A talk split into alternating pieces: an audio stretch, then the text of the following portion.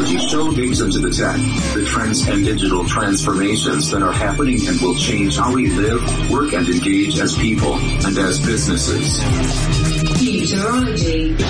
Hi, welcome to Futurology Show right here on Cliff Central. We recently attended the Singularity U Summit in Johannesburg and had the privilege of interviewing many amazing people with a view of the future around things like disruption and exponential technology. While we prepare the episodes from the Singularity U, here's an episode from our Vault of Awesome for you to enjoy. We spent time with Mr. Brett Loubser of WeChat discussing the book Sapiens by Yuval Noah Harari. Enjoy! This is CliffCentral.com. Welcome to Futurology, everybody. My name's Brett Sinclair. Um, yes, the African digital disruptor and squirrel rocker is back. We're really excited today. Um, uh, one of our guests today is an absolute superstar. He's been on our show a number of times, but before I get to him, I wanted to say hello to my dear friend Brett. Hey, Brett. How you doing, Brett? Ah, I can't complain, Brett. I think this is a good time to introduce Brett. Brett. Yes, hey, Brett. Hey, Brett. Mr. Brett Loubser. Brett's. Brett's Three Brett's. Bretts. Yeah, it sounds like a joke. Sounds three, ridiculous. Three Bretts in a sound room. Yeah, three three Bretts walk into a sound room. I was going to say like a bar, and we all go, ow. Okay. I don't want to be a part of this joke anymore. I'm immediately not liking this. This got really old really fast. Well, at least Mike's got his top on because Mike is not here today. No, and we, we had a, a show recently where it was just Mike and I. And I must say it was very focused. So just the It two was- of you spoke to each other. So you were No, just no. having a meeting. No, and we- you threw some mics in.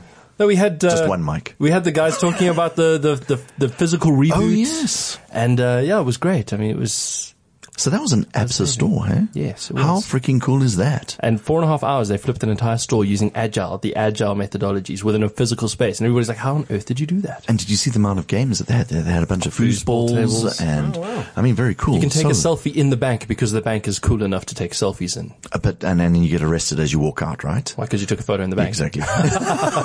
You guys got to get over that kind of stuff, man. yeah. That's so lame. um, so I'm really excited today, right? We're Yeah. going to talk about um, us. Us, Yes. Brits, or just humans? Just humans, sapiens, Ah, sapiens. sapiens. So, topic tonight is a future of sapiens. Um, we got Brett in because he's, you know, that kind of guy. He's absolutely passionate You about qualify humans. because you're a sapien. You're a sapien. Yeah, well, I, know- what he's trying to say subtly is that I'm a nerd. The- exactly. I, knew it. I knew, I knew this was going to come out. It is. It always is. And you know why I said he's actually he's got an implant, but he's not willing to tell us where. I do not have an implant. And even if I did have, I would most certainly not tell you where.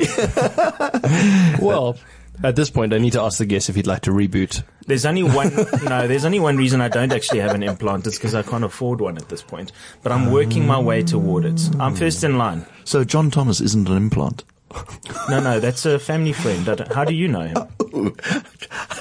not that familiar with it. Mm. I'll see you. I would assume not.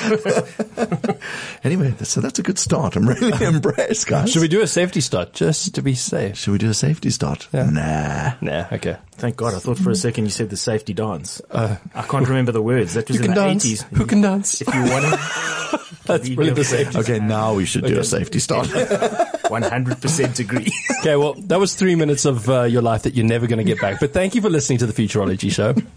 If uh, you are listening, there are other shows that you can listen to. Uh, If the first three minutes of this one hasn't grabbed your attention yet, just give us some time because it is going to go somewhere. We are talking Future of Sapiens with Mr. Brett Loubser.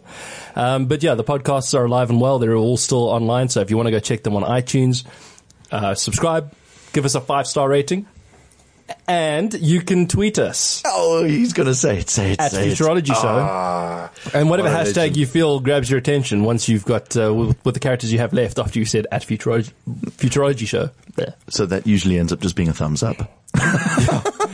Yay! We got criticised by Brett Comal saying, "The guys, you take The more virtual comedian. space in actually typing uh, hashtag the futurology show. Sorry, We ads. should have been cool like all those tech companies that just like take all the vowels out.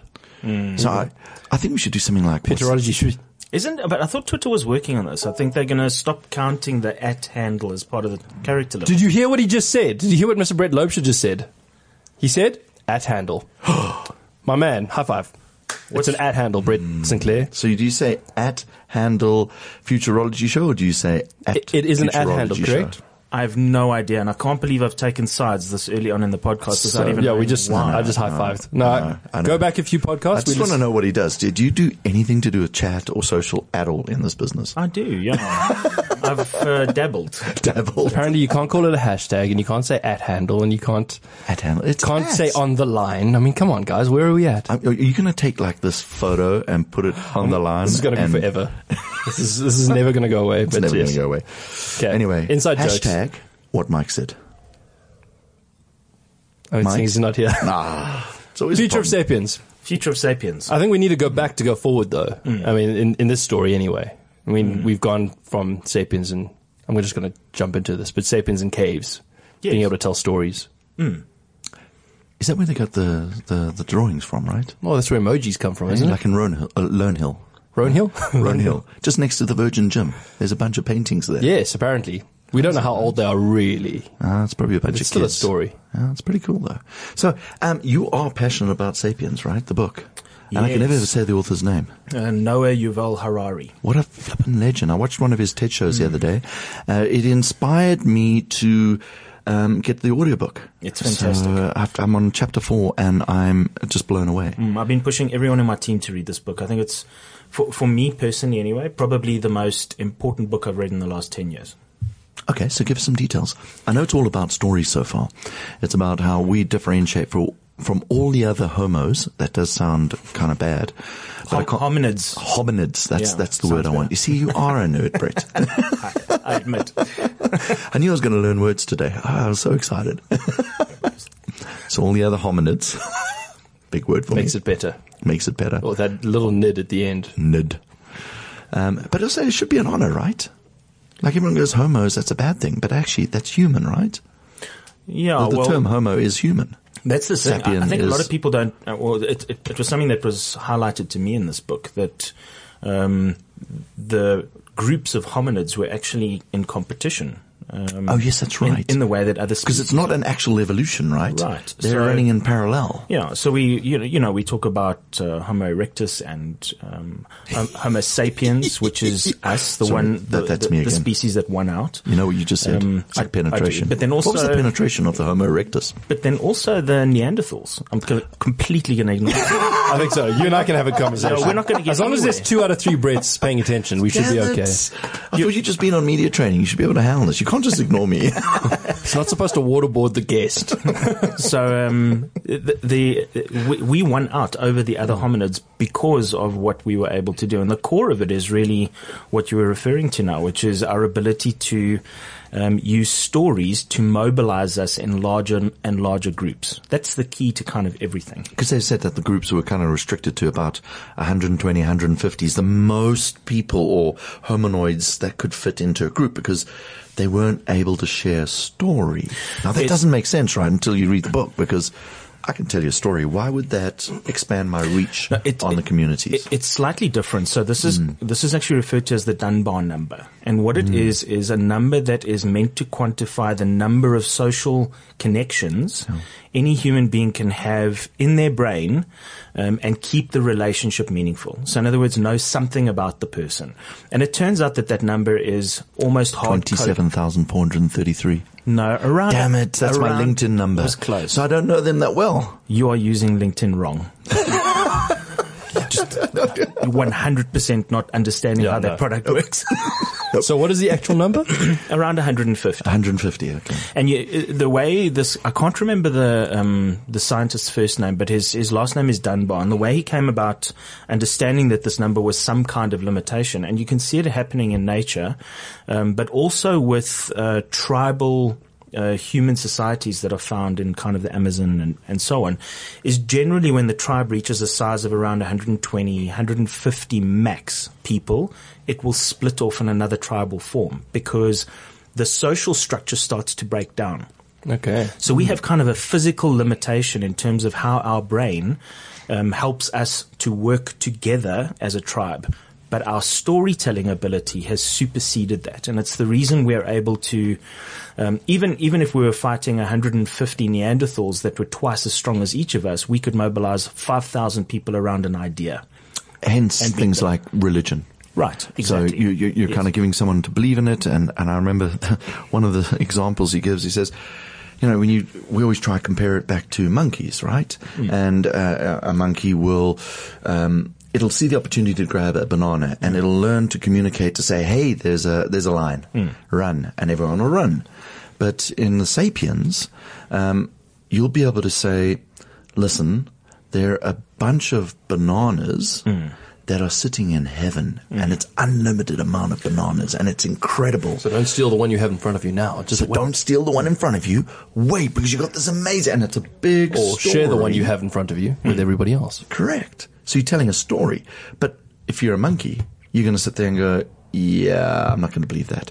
Yet as sapiens, we start to believe these stories, and these stories are so in-depth and detailed hmm. that I think he even started talking about corporations. Well, this is the thing. If you really, really are able to take a big step back, and it's part of the reason I love this book so hmm. much, is it helps, the book helps you see very clearly that almost all of human society is based on fake structures now. Hmm. The things that we take for granted, like a corporation, it's treated legally like another human being, but it doesn't exist in the real world. If I ask you, what is Toyota?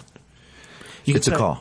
It's a car, but it's, a combination of brand. the It's a- cars and the people and that logo and it's all of that stuff together, but is it something real in and of itself? Yeah, the actual entity. It's nothing. It's a piece of paper. But it is to us because We've associated we've associated that, and it, it goes from uh, corporations right through to everything. And the, the part that I loved most of all, because we've been working on uh, you know mobile fintech products of late, is the idea of money. I mm. mean, Because that's all made up, right? he- here's here's is. the bottom line: money has value because we all agree it does. Trust. That's the Trust. only Trust, reason. trust, trust. And that is the core of why we are so successful as a species because we can give credence to these esoteric ideas that help us innovate and move forward as a as a team together. Just a side thought then on the financial side of it. I mean, Bitcoin at the mm. moment. I reckon that the hyper, this is just me, the hyperinflated rate of growth of Bitcoin is due to sentiment. The fact that more humans are buying Bitcoin hmm. and are therefore And talking about how limited I bought. Bitcoin. Have you got Bitcoin? Yep. Therefore, more people buy Bitcoin. And because of that sentiment, everybody's buying it. That's why financial brokers don't trust it because it's all based on Ir- ironically, that is what everything is based Yes. on. It's just a matter Okay. of can you achieve critical hmm. mass or not. If you achieve so critical more than mass, 150 people start buying and it works. Uh, no, You can buy one tribe. I think from a market point of view, critical mass is a different story. Okay, Yeah. right. I mean, here we're talking in millions of people because, you know, market dynamics are now understood in, at, at a global level. Okay. So it's very different in that context, I suppose. But once it reaches a certain sort of tipping point and it becomes real enough so that it's not going to go away, then it will stay. Okay. The risk that we sit with in the short term is it is possible that it won't reach the tipping point and then it will pop like the it biggest just falls, bubble yeah, ever. it just falls Yeah. apart, which Yeah. is what I keep telling everybody with Bitcoin. Enjoy it while you've got it. Try not to have any knee-jerk reaction. Look, I think whether Bitcoin Sorry, I itself didn't want to talk about Bitcoin the whole time, but it was an interesting thing. Yeah. yeah, whether it survives or not is is um, unknown Yeah. to all of us. But I think the principles upon which it's based, the uh, the blockchain stuff, uh, Yeah. it's absolutely the future. Oh yeah, oh, it's Without amazing. question, yeah. that's amazing. That DLT stuff is is great. The um, has digital. We've probably got some some questions to follow a proper path rather than philosophizing all the time. But has digital not expanded the size of a tribe? Yeah, absolutely. Uh, I mean, it's happened to us as individuals. If The you communities, right? Because I mean, I've got more Any than 150 friends on Facebook. I'd like to think I know most of them, more than 150. This is say. the thing, you know. So part of the future of where humanity is going to go is this, um, the idea of becoming a cyborg, where you are using technology that is implanted in your body to augment your capabilities. The deep irony of it is, is we're all already cyborgs.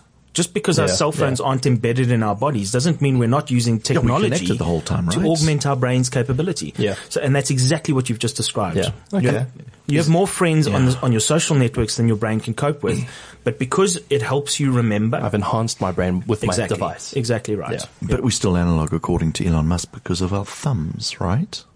Um, I don't know about the thumb story. Have you, have you heard what he said? He, so he's going, you know, he's not too worried about the AI side of things. Oh, the speed of yet, communication. because of the speed of communication, Right, right? yes. Your input is all HD, but your output is analog.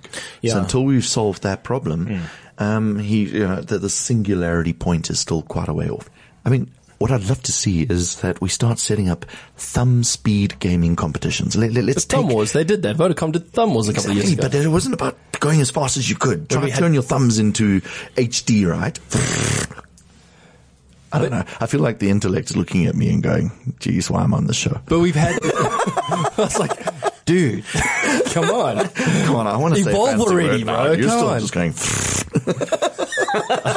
But we had we had Wayne Bishop on here a while back talking about the future of media, and we, there was one of the discussion points went into like how we're going to have nanobots injected into us that's going to know Hmm. things and interact with devices around us that'll tell us when we need to go get medicine because our temperature spiked and we're about to have a, a fever or something. But Hmm. I tell you what, I'd, have, have I'd that- have to get to know each nanobot. I buy mean, me a drink. really buy me a drink first before I get an implant. exactly. You can't. You, if you only have 150 nanobots, it's not going to work. Your tribe's a bit flat, bro. Yeah. Sorry. No, but I mean, we're going to have these things that will actually communicate digitally Hmm. in the future. Let's, I mean, I'm not saying it's fact, but it's a good philosophy. Well, this is uh, this stuff is based on the work of Ray Kurzweil. yes, and he's Yeah, made some great predictions great, lately yeah. as well. Right. I mean, so all he does really is extrapolate the pace of technological change, um, assuming that the exponential growth curves that we see repeated over and over in every single technology domain are going to cons- uh, consistently continue. And he's extrapolating it out to the future and Yeah. saying, you know, by X year, we will have computers that are so small that they're microscopic and they will be able to communicate wirelessly. And so why not inject them into your body?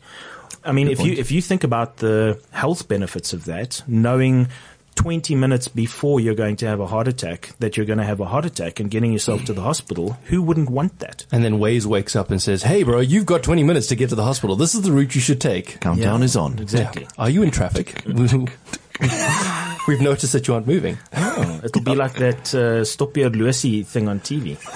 Do you remember where you got Scott Scott chasing Scott. Scott. And then because it's On a helicopter. Yeah. With the, wh- wh- who's the lady? while you're trying to get to the hospital? You had that blonde lady. Melanie. Melanie. Yeah. Oh, that was a good that. show. Well, they should bring that show They back. should bring it like Didn't she have a backpack with a big antenna on the back? Yes, that's right. That was amazing. Pre cell phones. Now it would just be a guy running around with a cell phone, I guess. Or nanobots. Or nanobots. Sure. the power of positive thought is getting me forward. Yes. But I mean, because it's contextually aware in the future, we're going to we're going to know that we're 20 minutes away from having a heart attack. Hmm. We're going to be in the car on the way there, or the Uber will just arrive and it'll have a red light on Well, it. surely the nanobots. And on the way there, we're getting given uh, insurance, life insurance, and funeral cover. on our, the last minute of your life will actually not be your life flashing before your eyes. It'll be Well, I mean, a bunch of transactions. Joking aside, this is part of the whole quantified self movement. And we've already started the first steps of this. This is why people are publishing their Strava cycling route every time they go out on a bicycle. This is why people are monitoring what their sleep is like with their wearable I do watch that. or whatever. Th- We've already started this. Yeah. So Do you all it sleep is is, the next Yeah. two or three steps, and before you know it, you've got uh, really meaningful data coming back saying, you know, whatever it is you ate half an hour ago, it's really messing with your system. You should probably avoid that in future. You know, and it sounds like this really ridiculous, wild thing, but we're on the path already. This it's inevitable that we end up there.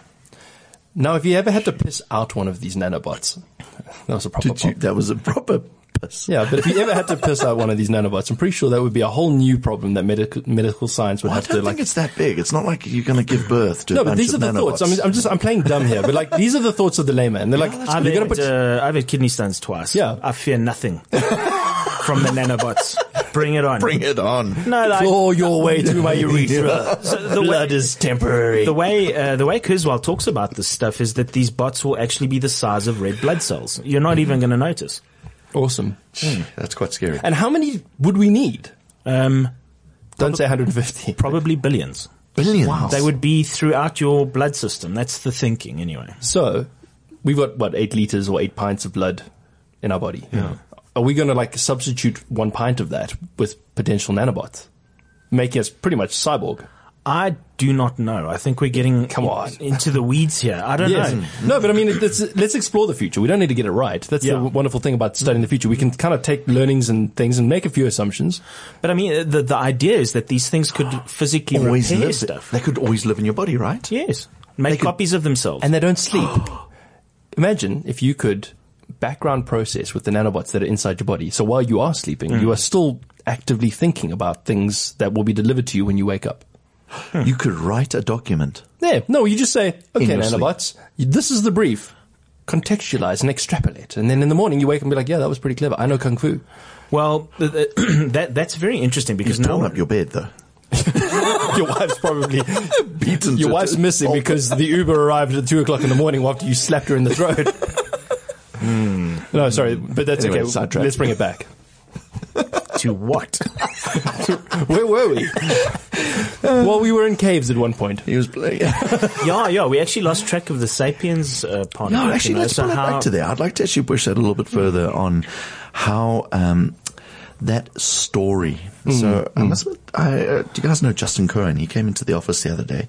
He does a big show around story mm. and the psychology of the story and how it affects different parts of your mind. Yeah, yeah. And then, like, I don't know if he's actually read Sapien because I, I, I met him before I read The Sapiens. And I found it fascinating that everyone's starting to realize, A, the power of the story from a persuasion, i.e. sales, or from generating the culture within an organization. And demanding attention due to relevance. Wow. Yes. Because exactly you can tell as many stories as you want, but if the audience you're telling it to is a bit, I don't care. They don't care. Done. You've, uh, the, get key the right with, tribe. the key with uh, effective storytelling is engaging emotionally. This is why stories work because and and why we remember them. yeah. Stories worth sharing. I think. I love stories though. I love telling stories. But I think that's why TED, the TED talks and stuff, all those kinds of things start to work so well. Is because they're real people talking about real challenges that other people are are experiencing. So immediately you've hit on the whether it be the heartstrings or the intellectual strings of the people listening. But there's a downside to this, right? There's a story. So think about the stories like um, uh, fashion magazines. Those are stories that are, are are also fake, right? Because all the women in there are basically photoshopped, and you've got a bunch of young girls who are watching all of this, and, and the women's psyche are being affected to the point where we're starting to see things like plastic surgery. I mean, is that not us artificially changing ourselves based on mm. stories? And you, I mean, I'd love to see how far artificial kind of surgery will take, right? Because maybe in the future you could pick what you want to look like. Well, you you almost certainly will be able to do that. Um, you know, we Face off. the the the uh, foundations. Um, For the technology that would be required to do that are already in place. Hey, So- what on uh, face-off styled kind of thinking? Well, uh, genetic uh, modification using the CRISPR. oh yes, uh, CRISPR. What do you know about CRISPR? Um, so uh, the short version of what CRISPR is is it's a um, a technology that was discovered um, in which proteins, a specific proce- protein called the Cas9 protein. Yeah. So you'll see whenever people talk about CRISPR, um, the acronym is horrible. I Mm. can't remember it. It's something redundant, interspersed. It's the worst acronym. But it even sounds ever. terrible. Like you're going to crisp yourself. So what it is is CRISPR is the technology and Cas9 is the protein. What this protein is good at is taking DNA, isolating a very specific uh, strand of DNA, cutting it out and re- and then replacing it with another piece of DNA. And the reason that this protein exists in our bodies naturally is it is a way for our bodies to identify virus DNA. And the way it's worked in the past is when your body has fought off a specific virus and it understands what the code in the DNA looks like, it injects this into your own body's DNA so that it can identify that virus when it comes in again Sure. and attack it in the right way. So send the right types of antibodies to take it out. So the um, the interesting thing with what the CRISPR technology does is it gives us the ability to swap out pieces of DNA code at will, extru- with extreme precision. Like literally cutting with a bunch of scissors. So the idea of having DNA a level. designer baby where you say this baby is going to be six foot two, Yeah. blue eyes, brown hair, muscular, fast twitch muscle fibers. We know which um, parts of our DNA code actually cause those outcomes. You could manufacture a human being to become something beforehand. Uh, th- there's there's a sequence that I'm missing in the DNA kind of conversation with this CRISPR is that we manipulate a DNA strand. Mm-hmm. Surely our entire bodies are made of billions and billions and billions of these DNA strands, right? Yes. How does it replicate? Your cells are making copies of themselves all the time. So you have to look. I mean, this is why most of the technology that's being spoken about now is at the, the fetus level. Yeah. Because then, if you if you modify the DNA with uh, a handful of cells, so dozens of cells instead of the, the trillions that make Yeah, up our bodies, um, you can actually manipulate the outcome far more simply. But it is Okay. possible to actually change the DNA inside your cells and have the future versions of those cells, the copies of those cells that are made, um, carry the new code. So then, stem cell research is that kind of going to su- su- support the acceleration of of what CRISPR and the DNA stuff's doing? And like I know stem cell research does, goes a long way for autism, but they seem to take it out of one area and put it in another area.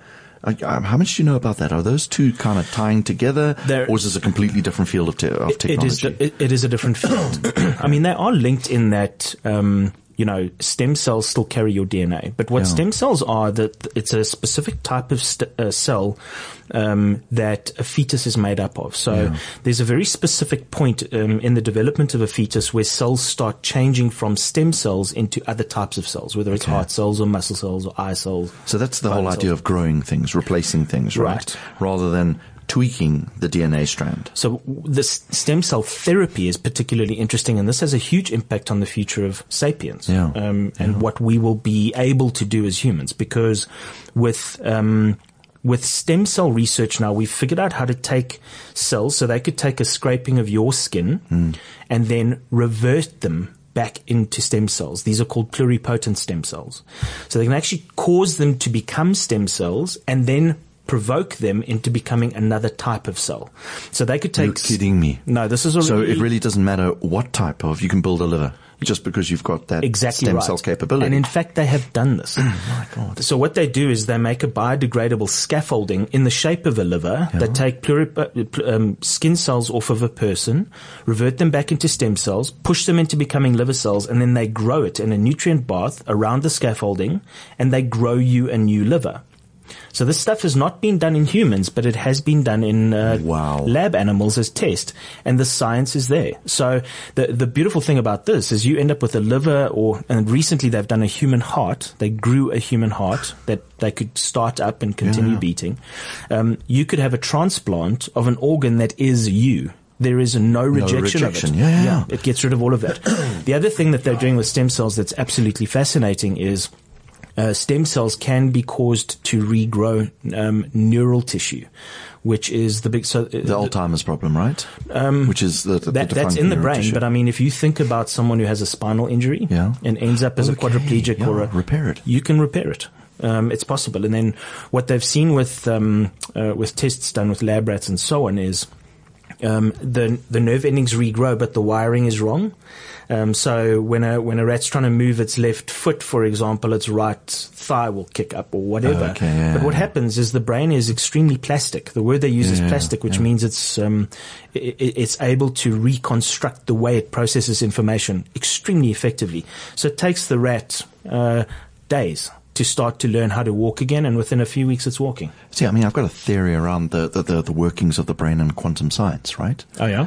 So, like, again, it's, it's, you know, that crazy way out, putting out good karma and all that kind of stuff. There's a whole lot of stuff that we really don't understand what's going on in our brain. Mm. And if we're able to rewire our brains, mm. and then I think about what we're doing with con- quantum computing, mm. those two worlds are very different worlds, but when you start mashing them together, maybe the brain is actually a quantum computer. There's a, a, a field of science that's starting to explore these ideas that, um, you know, there are quantum effects that happen at the cellular level that have a huge impact on how our, um, how our biology and how our world actually functions. But this is, uh, very much emergent, uh, Yeah, because- research as far as I understand. I mean, like, uh, who were we talking to? Uh, Brett Comal. I mean, he's been reading also an, another book. Can't remember what it was about, but essentially, what we know now as humanity is literally only a couple of percentage points of what's actually out there. And and you think about what we actually know. So we started talking about CERN and the research that's being done there, and just from understanding how dark matter is formed, what that opens from a potential of, of a different field of research and knowledge. Yes. That we just have no idea about. Yes. So I've got a question, um, which has been kind of nagging at me as we start thinking about stem cells, and we can start building them, and maybe we use CRISPR to start shaping our DNAs to get the right kind of stuff that we want. It feels like we could be a computer. We effectively are. That's what DNA is. It's code. We are we are biological machines, and the DNA is the code that tells it, the machine how to work.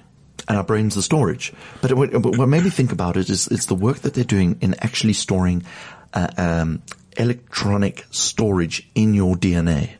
So, So things it- like files and It's a different thing. So but I mean, surely the two could mash up somewhere along the No, I mean the the the, the way to understand it is that a strand of DNA is literally bio, biological code. It's 100% biological code. Um, so the last time I was on, we briefly uh, sort of touched on this, the idea that um, DNA, which is that double helix shape, it looks Yes. like a step ladder that's Yeah. been twisted. Um, the base pairs are the two rungs of the ladder that meet in the middle, and there's only four types of molecules um, that make up your entire DNA. And and code is only two two characters, so right? that- So I mean, so- you think about the, the so human code is, is binary. Um, computer science stuff is binary. Um, the code of our DNA is um, quadratic, I guess. I don't know. And if, quantum computing is threefold, right? Three different. There's a, a zero, a one, and a and something in and between, a, and a both. and a both. Yes, It's different. So it's not. So so DNA is still um, binary in nature because there's four states that it can be. The the thing that makes quantum cu- uh, computing so unique and interesting and so difficult to get your head around is the state can be one or or the other or both simultaneously. yes, that's right. That's where the mathematical weirdness comes in. And this is the stuff that happens at the quantum level, which we don't really understand yet, but it has these effects which make it extremely difficult to kind of figure out how our um, how our universe actually is held together. And but you know, the interesting thing for me is. I think it was a, a quote by uh, Isaac Newton talking about uh, when somebody was talking about uh, the amazing achievements that he'd had, uh, had uncovered. He said that he was he, he did it only because he was able to stand on the shoulders of giants. And this is how science works: is you use discoveries to stand on top of in order to discover new stuff. Which, Uh, and I love that. I love it. it's brilliant because I think of uh, Ray Kurzweil's law of acceleration, Hmm. and he talks about software in the same way, where he's like, "Well, use the latest tools, the best tools in the market to Exactly. build even better tools." And a very profound statement. And we're all like, "Wow, you're a legend," but actually. This is a concept that we've been working on and, and at, as humanity forever, for, for ages, Of right? course it is. I mean, Exactly. you, you go back to the sapiens story that Yeah. we're talking about. The the physiological difference between you and I and uh, a Homo sapiens from eighty thousand years ago is effectively zero. We're Mm. the same. We haven't changed. Eighty thousand years on the evolutionary scale is nothing at all. That's half the time we've been on the planet, essentially. they say that we've been on the planet as Homo sapiens for about 200,000 years. Yes. So I mean, y- you think about that in the context of uh, scientific advancement and the fact that we're able to uh, send people into space, man walking on the moon, and um, speak through these microphones which are connected via electrical signals that allow people on the other side of the And world are to ultimately It's reaching amazing. somebody through the air. No, and no, it's Brett, all- Brett, we, we're not. This We're is, not. th- No one knows there's microphones here. Is this fake? This is this is futurology. My nanobots are making this. We're this just work. having a normal. and you made me wear this outfit for nothing. no one can see. At least he's not wearing a pink jersey. Yeah. Justin Doesn't Kutsia. consider. twice, three times, four times. a lady. Maybe it's just a very comfortable jersey. It was. It, it did look pretty good. Yeah. He looked even more comfortable in your top. Yes. Well, mm, snug. Snug. And Sorry. Brad, we haven't reached this clothes swapping part of the show yet, obviously. No. No, no. Is that a thing? Can we do that? Well, shall we play the tunes? Question. We're running so out of we, time. So you have nanobots. Uh, time is just a thing. It's just an essence, like a corporation or a, a tribe. Sorry, yeah. Um, but say we have nanobots. I mean, I share apps with people. Maybe I have really intellectual nanobots, or like um, Lance Armstrong. You're and is taking, taking, over- taking his blood. I'm really fascinated, Fascinated with it over nanobots, right? no, it's it's this idea of being able to do something more than just communicate. You can you can take out experiences from me, let's say, I mean, who knows what these things can actually do in the future, but take some of my blood, you, we transfuse if it's safe enough, mm-hmm. but you're more, you're after my nanobots more than my blood. Mm. And then without me having to tell you the last 10 years of my life, you just know. Wow. You wouldn't have to transfuse blood. I mean, the idea with um, We just high five. High fives really start to mean something. No, you would you wouldn't even have to. I mean, the first steps toward this is the neural lace com- uh, or, or Neuralink company that uh, Elon Musk, Musk is working on. Yeah, yeah. Now the, the CEO of. Trying to get past the analog, analog output, right? And the idea here is from an information perspective, you want to know something about another person. At the moment, you've got this analog problem, which you described earlier. With I have thumb. to sit and talk You've to got you to type or- like, yeah. yes, I will see you at noon. yeah. Send. I will see you best at poo. Yes. Brett. Damn you autocorrect. Yes. no more autocorrect. no more autocorrect. Everything else is solved. So the idea with a neural lace, which is this uh, like a net, literally Yes. a very fine net that sits over your brain and helps under- helps a computer on the outside understand the signals that are coming from your brain, and the two bits will start learning together. So your brain will start understanding how to use the technology, and the technology will start understanding how to understand your brain. Yeah. Um, those two things will work in concert to uh, deliver information from your brain to the internet. So the idea of a blood transfusion would be Yeah. completely unnecessary. Because right? we would be doing it virtually. you'd just be able to let me know what you want me to know, and I would know it. Wow. Actually, that's, Mind blow. But then we wouldn't. would help me so much with my wife. then we wouldn't be doing podcasts because all we do is be like, I really think I need to listen to the Futurology show, and then all of a sudden we'd be served to the Futurology show with the all, with all of its inane nonsense that we Well, I- sometimes I mean, bring to it. he- Yeah, Yes. but it'll probably be filtered though. The stuff that that I like, I obsess over with this is trying to figure out what the social and philosophical impacts of this is, Yeah. because uh, you know, and it's very easy to drop into Borg jokes here. A single hive mind kind of thing. But if people have the ability to communicate at the speed that their brain works, over the air, it is that. It's telepathy. Synthetic telepath. And then when you add three, four people into the mix, then how would that influence or impact our humanity? And hmm. these are At least the telcos will get a buy-in in the industry again. Yeah. Good point. Well, I'm just Yeah. picturing a whole lot of likes, like, like, like. so I thought, like, like. You guys should watch Black Mirror. really? I have. I haven't. Wow, Is it good? Mind blowing. Yes. Really. Okay, It Black Mirror. explores all of So the you- consequences of these kinds of ideas. Yes. That's great. It's brilliant. Fabulous. So the book we're talking about is the Uh, it's a future. of- TV series. No, the book is Future of Sapiens, and then No, Black so, Mirror is so Black Mirror is a TV series. Um, Yes. It's each each episode is an individual kind of uh, sci-fi dystopian view of the future Oh, and the wow. technology that we Where have. would social networks take us, for Yes. instance? Oh, wow. It blows your brain away. It's really amazing. Black Mirror. And then that book is called A Brief History of Human Sapiens, A Brief History of Humankind. So that's Cool. So- that's that's looking at how we got to here, and then uh, The Homo, uh, Homo, Homo Deus. Deus. That's his follow-up book, which is what the next uh, thousand years or whatever is going to That's look like for humanity. Yeah. That's brilliant. Now, there was a discussion about AI being the, and we're going to have a chat with uh, some guys from Intellect about Mm. AI and all that. But there's dis- there's discussions around AI being the last thing that humans ever need to invent. Mm. Um, because from there on, go for it, We AI. don't have to invent anymore. Mm. But now, no, so so that kind of separates us, and that's where we started fun discussions around automation and UBI and what what what is our role in the world as as humans, and it kind of lends lends itself to a lot of utopian discussion. Like, yeah, we get a lot of time off, and uh, should robots be taxed because hell. The economy's- my job, Yeah, they've taken my job, and somebody needs to pay for UBI. Um, but if you're going to have nanobots, you're going to have. I'm getting stuck on nanobots. I'm sorry, guys, but Yeah, yeah, you're that's going to okay. have nanobots. It's okay. No, but you have nanobots. You're never you going to live it down. No, You're never going to live it That's down. awesome. From No. now on, I'm always going to ask you, s- how are your nanobots? the smaller the better.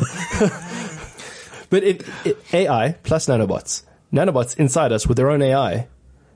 Who controls the robots, or then the robots controlling the humans? So the singularity, but now we're talking Yes. about the Skynet Let's go there. vibe. Let's go there. Yeah, whichever way this plays out, um, whether it's nanobots that are working together and are in communication with external computing that helps enhance you, or um, we upload our consciousness into a robot of our own, um, which gives us the thing, whichever way ability it to comes do out. more, right? The the point is that these the the frameworks for the technologies that would enable that stuff are now here. So the that's, reason that's kind of the scariest thing as well, is that we, we keep is. looking for the future, but like, it's, it's now, people. it is The now. future is now, right? Yeah. So, so, so now is the perfect time to talk about this this concept of the singularity. Yes. So, it's it's actually um, a word that comes from uh, astronomy, um, and it refers to either the starting point of the universe, which started as a singularity, which is a mathematical point in space, but it's also spoken about as being the heart of a, a black hole. Um, and the reason it got transported into um, sci-fi thinking by this author called Vernor, I don't know how you pronounce his surname actually. Yeah, try it, try it. It'll be Vin- funny. Vinge, Vinge, V-I-N-G-E. Minge. Vanger. Wenger. So just wanted to he say came Minge. up with this idea of the, the technological singularity based on the idea that there's a certain radius when you get close to a black hole where all information stops coming out. So you can't see what's going to happen anymore. But it was actually erroneously done because that's the event horizon. It's Gravity, not the time, light, everything just, just pulls all together. Yeah, so so when when you reach the event horizon of a black hole, no more information can come out. So the gravitational pull is so strong that even light is pulled back. So the idea with the technological singularity is that whatever predictions we have now will reach a point where the the, the speed of acceleration of technology goes vertical. Yeah, on the- because of that the exponential curve. Yeah, yeah, yeah. And that's the point at which the technological singularity is meant to happen. where we, we are no longer needed really. We just kind of coexist. It doesn't mean that. All it means is we cannot, with the tools we have at our disposal today, understand what will happen after that. But the, the scenario you painted now where AI building upon its own improvements um, and escalating that at a faster and faster pace, it, it will become that. And the so Ray Kurzweil's view of what the technological singularity is is a point in time where the pace of change around us is happening so rapidly that unaugmented humans, so us as we sit now, will not be able to understand what's going on around us because the change is happening that rapidly. And that's 2045. the irony there, say 2045. I mean, you, you started talking about 150 people tribes. Mm. Now, as an augmented human, with our phones right now, Yeah. We'll know everybody well, by then. we could be part of multiple tribes. Mm. So I don't need to have one tribe, but I can be a part of a number of tribes. I can be. Let's just let's assume the 150 number for a mm. while. So I can be in four tribes and be one of 450 people around me, or sorry, four 600 people around me. Assume then the same sort of thing happens in the future. These augmented people are just we're all into telepathying uh, each other. We don't need to talk. We're just walking around, maybe enjoying life, maybe. But you're going to get these unaugmented humans, and they'll be a tribe of their own. So it's one of the theories about So, what so we may go happen. backwards. Actually, Well, yes. It's one of the theories that, that may happen. I mean, you've seen um, Eth- Ethereum. yes. The blockchain. no, Elysium. Elysium, the yes. movie Elysium. Yeah. The idea that we could effectively split humanity into two species is actually quite thoroughly explored by a lot of different uh, scientists and uh, sci-fi authors. So it could happen. Augmented humans will accelerate and improve uh, exponentially, and the unaugmented humans will not be able to, and then eventually will become a separate species. Well, what happens if you caught between? I quite like the idea of being really, really, really cool. When and you also lose very, connection, very, very 45% upload. Blue screen. Hopefully Microsoft aren't doing the upload. It's fine. That was Matt Damon in Elysium. Yeah. That's what happens in between. he was the in-between guy. Yeah. well, then I think I'm as cool as Matt then. You were always as cool as Matt. He has a picture of you on his wall. Yes, I'm it's man wall. You're weird. no, but no, but yeah, but yeah, but no, but uh, that's it's tough to comprehend. It is, and I mean, this is the thing. It's My brain's broken. so f- for me. I mean, the way to kind of approach this and think about how to deal with this stuff going forward is just understand that as much as technology scares you, it is the path of humanity. This is the path we're on. And you have to embrace it. You have to embrace new technology and understand the benefit of it and su- uh, suppress the fears because But I see every single day as, as South Africans, we are terrified of fear, of change. You know, we just don't want to change. We fight it in every All single humans, way. but everybody does, yeah. Like, I mean, to embrace a change, look, you're, us, are, and our listeners are probably a very small set of humans that are passionate about driving this trend and change and, and being part of it, right? Mm. Yeah. But we need to take everybody with us. It's a, I mean, there's a big psychological kind of impact. We can't talk about universal basic income if not everybody has universal basic technology. And I think that's part of the solution mm. we've got to look at, right? Yeah, I mean, this the fear of change is a basic um, instinct for human beings. We're doing a lot of movie references here. But Awesome, does man. Yeah. Sapien deal with this change factor? Is it just, it seems to me that it deals with it in the point of time and persuasion. I think Homo Deus does. So the, Okay. the book Sapiens, he actually tries to answer a single question, which is, if you look at all of human history, does does Homo sapiens have a direction? Is there a, th- a common theme throughout history? And he comes to a conclusion that there is. Okay, Um, got it. and so I- you don't need to read the book then? You don't even know what the conclusion is because all we can do is speculate around that. Well, No, conclusion's the next book, No, right? he's taking. Oh, Homo Deus. He's t- yeah, he's taking the past up till today, and and his hypothesis is that there is a clear direction. Um, sh- I don't know if I should tell you. I mean, I feel I feel like I'm spoiling the book, but everyone no, I've told no, to read it can't get through it. I don't know why. What? No ways. So- I, I can't put it. brilliant, I've got the audiobook. I, I, every time I'm by myself, I've got my headset on. Well, until I read it, you two are the most amazing humans I've met today. Today, today. Oh, I feel special. but you must know how many amazing people he meets. No, no, it's, it's a shitload. I see him a lot, so.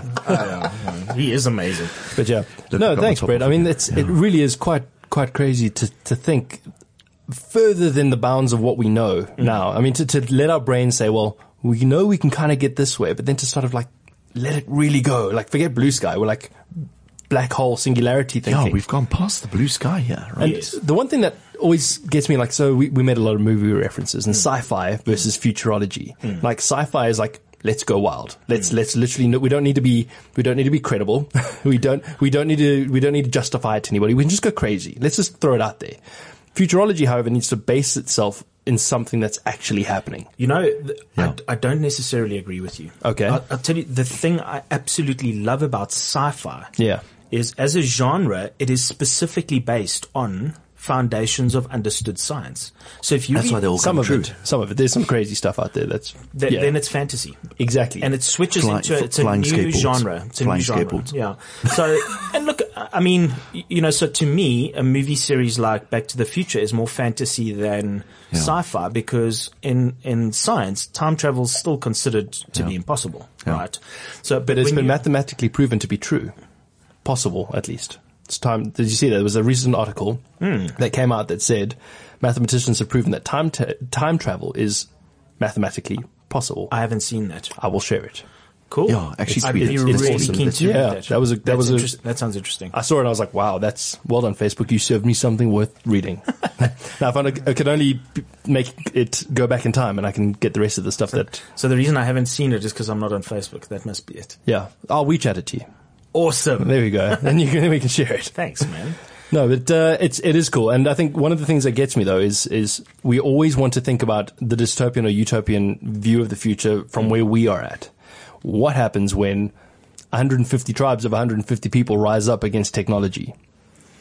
Well, I, I think What- you know the the story of history uh, shows basically that rising up against technology doesn't work. It's technology that's won war for thousands and thousands of years. The nu- nuclear bomb. Yeah. So it doesn't matter how many spears or stones you throw yes, exactly. because you can't actually hit the cloud. Hmm.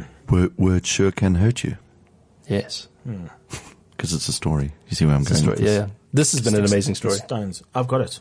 Yeah, you got it. Was that a 2001 reference? trying to figure out what's going on here. hey, Dave. okay. So we're at the end of the hour Yeah. or close enough to it. Okay. But if it's relative, then maybe we're just starting. so, I must I admit, love that. as, as you did that, I was kind of thinking of 3D printing and stem cells again. Hmm. Are stem cells like the organic form of 3D printing? Like, uh, you're fascinated about Yeah. nanobots, Brett. I'm fascinated about the stem cell stuff. Well, Is there a combination to accelerate stem cells because of 3D or clone printing? them. No, they're they're complementary technologies. so you the the liver story we were speaking about Yeah. earlier.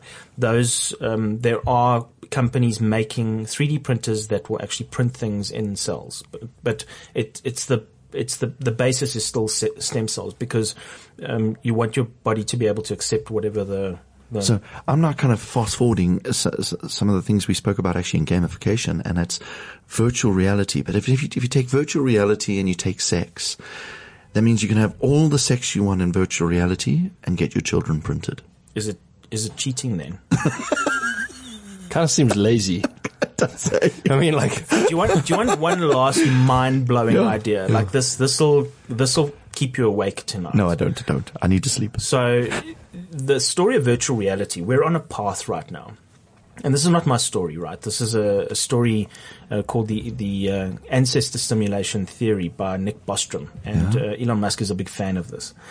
But the the idea goes: Would you agree that we are on a technology path where we will be able to recreate real experiences to a greater and greater degree of fidelity going forward? So, virtual reality, the next generation more, and more real. more and more real. And eventually, at some point in the Becomes future, synthetic reality. it becomes so real that you can't, you literally, your Can't brain discern. can't tell the difference between what's real and what's not. Do you think we'll get there? That's wild.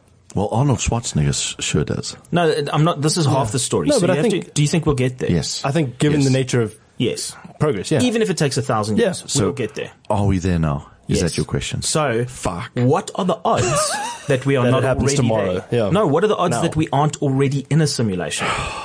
Matrix. And it turns out the odds are billions to one. we're just batteries. because a thousand years on the timescale of the universe is nothing. we just It's broke nothing. Brett Sinclair. No, that broke me. I'm yeah. done. I'm that broke done. me. No, you know why it broke me? Because when I was six, I remember lying on the grass, and I remember it used to freak me out. I'd watch the sky, and I'd go, I feel like I'm in a dream. What happens if I'm actually in a dream? Mm. And I felt like, you know, if we talk about that, it kind of make, and was, you know, one of these childhood memories that still sits there, and I'm going, and I got so stressed about it, I thought, oh my God, I'm stuck in a dream. I'm, I'm never And going to the worst part of this is when you start looking at some of the foundational principles of quantum mechanics. One of the weird, weird effects that happens is it seems that when we get to sub subatomic particle levels, so this is leptons and muons and gluons and so on, the, the bits that make protons up. making shit up. Yeah, I know. He's just made up a whole lot of words. when it comes to the movements of those particles, there is um, evidence to suggest that some of those particles actually don't exist until we observe them. Oh yeah, I read about that. So what this is is That's nuts. exactly Does how a bear shit in the woods kind of idea. If a, if a, if a tree falls down and no one's there to hear it, doesn't make Yes, a noise. But if you think about it, this is exactly how computer generated VR worlds work. Yeah. You don't render everything. You only render what the viewer is looking at because it's computationally efficient. So, the Gruntonian being that is actually surveilling all of humanity at this point, Another do you big think he gets a glitch on his screen when people are actually gathered like this and talking about the thing that is actually the thing? And shuts us down. And it's like, oh shit, they're onto us. The, the best question I've had about this I was chatting to a friend about this exact concept, and then the question was, if that's the case, what's the win state for this game? and it's like, wow. Well, you know, I actually know what it is. Maybe it's like Far Cry, where you just have a lot of space to keep running around indefinitely. Just, randomly just- shoot things. no, but don't you hit escape and then you get a menu bar? oh, yeah. So surely escape is like a bang on the head. it's like a concussion. Bang. I was about to say. ah, great. And I can see my score. I can see what you guys Maybe are doing. car accidents aren't an accident. Maybe big storms in Cape Town aren't an accident. big storms and And maybe the Anyone's fact that Donald Trump and Jacob Zuma are presidents of countries is not an accident. it's just having It's fun. a script. Did you it's ever- a story. Yeah, did you ever play uh, The Sims? It's Yes. that. It's the kid who's playing the game. We're all in. It's like him dropping the the T Rex onto the This'll city to watch it stomp through. Yeah. It took us 52 minutes to get completely surreal, but You know what? I think it's actually a good point to finish because next week's show is about the future of gaming. yeah. And we've just finished the future of humanity, sadly. Realize that the purpose of life is just to. We're just someone's Be in a game. game. We're just in a game. yeah. Yeah. Game over. Ladies and gentlemen, thank you very much for, listening. listening to us. I think it's been absolutely fabulous. Brett, you Yes. have blown our minds. Thank you, Thanks Brett. You are, you are by show far the cleverest Brett in this room. Definitely. Oh, that's very sweet of you guys. And, and we're squaring ourselves here. Oh, Yes. I don't We know- have to. I don't know That's what the that only way. means. Brett squared. But thanks for having me on the show. No, again. thank It's- you very much. We it's look always forward to fun. having you again when Homo Deus is a thing we can discuss. Actually, we should do that, right? I need to, I need to read that book. I haven't Yes, got to me it too. yet. All right. No, Okay. but excellent. Till then, Till then, ladies and gentlemen, uh, please follow us on at Futurology Show. And till next week, when life is not just a game, but we talk about gaming. Thank you. This is CliffCentral.com.